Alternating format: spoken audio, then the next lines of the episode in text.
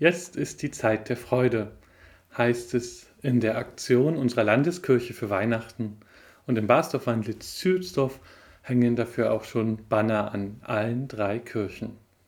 Dabei müsste es jetzt im Advent eigentlich heißen, jetzt ist die Zeit der Vorfreude. Doreen Köhler hat letzte Woche hier in der digitalen Kirche erzählt, worauf sie sich alles in der Vorweihnachtszeit freut. Und bei den meisten Dingen, die sie genannt hat, kann ich auch gut mitgehen.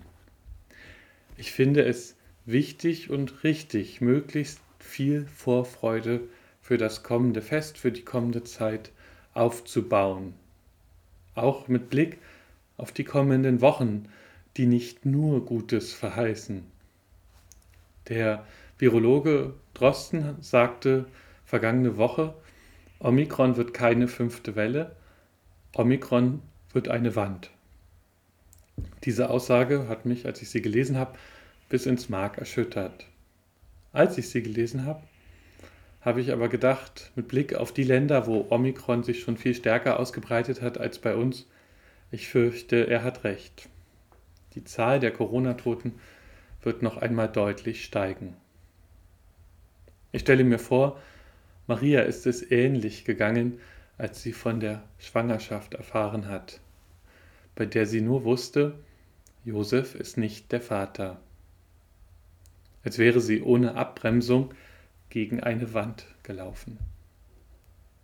Damals war es leider nicht ungewöhnlich, dass Kinder keinen Vater hatten, weil die Mütter von Soldaten vergewaltigt wurden. Unabhängig davon, wie sie über Maria und das Thema Jungfrauengeburt denken. Allein die Feststellung, dass auch der Sohn Gottes auf Erden ohne Vater zur Welt kam, ist damals für so viele Mütter eine kraftvolle Botschaft geworden. Und Maria selbst bezeichnet sich auch als erniedrigte Sklavin, die von Gott trotzdem angesehen wurde. Sie stellt sich mit armen, niedrigen und hungrigen Menschen gleich und trotz allem vertraut sie darauf, dass Gott sie aufrichtet und erhöhen wird. Was für ein Leben Maria im Detail vor der Begegnung mit dem Engel gehabt hat, weiß ich nicht. Aber es war bestimmt kein sehr hoffnungsvolles und erstrebenswertes Leben. Aber diese Botschaft des Engels, die Ankündigung von Weihnachten, hat bei ihr genügend Gottvertrauen und Freude geweckt, dass sie uns dieses wunderbare Lied gesungen hat, das wir als Psalm beten können und das auch zum heutigen Predigttext gehört.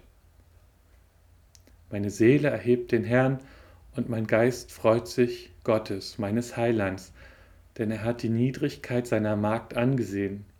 Siehe, von nun an werden mich selig preisen alle Kindeskinder, denn er hat große Dinge an mir getan, der da mächtig ist, und dessen Name heilig ist. Und seine Barmherzigkeit wäret für und für bei denen, die ihn fürchten. Er übt Gewalt mit seinem Arm und zerstreut, die hoffärtig sind in ihres Herzens Sinn. Er stößt die Gewaltigen vom Thron und erhebt die Niedrigen. Die Hungrigen füllt er mit Gütern und lässt die Reichen leer ausgehen. Er gedenkt der Barmherzigkeit und hilft seinem Diener Israel auf, wie er geredet hat zu unseren Vätern, Abraham und seinen Nachkommen in Ewigkeit. Wenn es Maria gelang, aus ihrer verzweifelten Lebenssituation so ein Lied zu schreiben, dürfen wir uns erst recht inspirieren lassen von dieser geweckten Hoffnung. Gott kann die Verhältnisse umkehren. Er hat es getan, und er kann es wieder tun. Wir dürfen ihm auch dabei helfen, uns zu helfen, indem wir auf all die Dinge schauen, die uns in dieser Zeit Freude bereiten. Bei Doreen Köhler sind es zum Beispiel die Märchen in der A R D. Bei mir war es gestern das Aufbauen des Weihnachtsbaumes. Natürlich sind das nur Kleinigkeiten, aber sie erinnern mich daran, dass Weihnachten wirklich kommen kann, dass Gott wirklich kommen kann. Und das ist dann natürlich noch viel, viel mehr.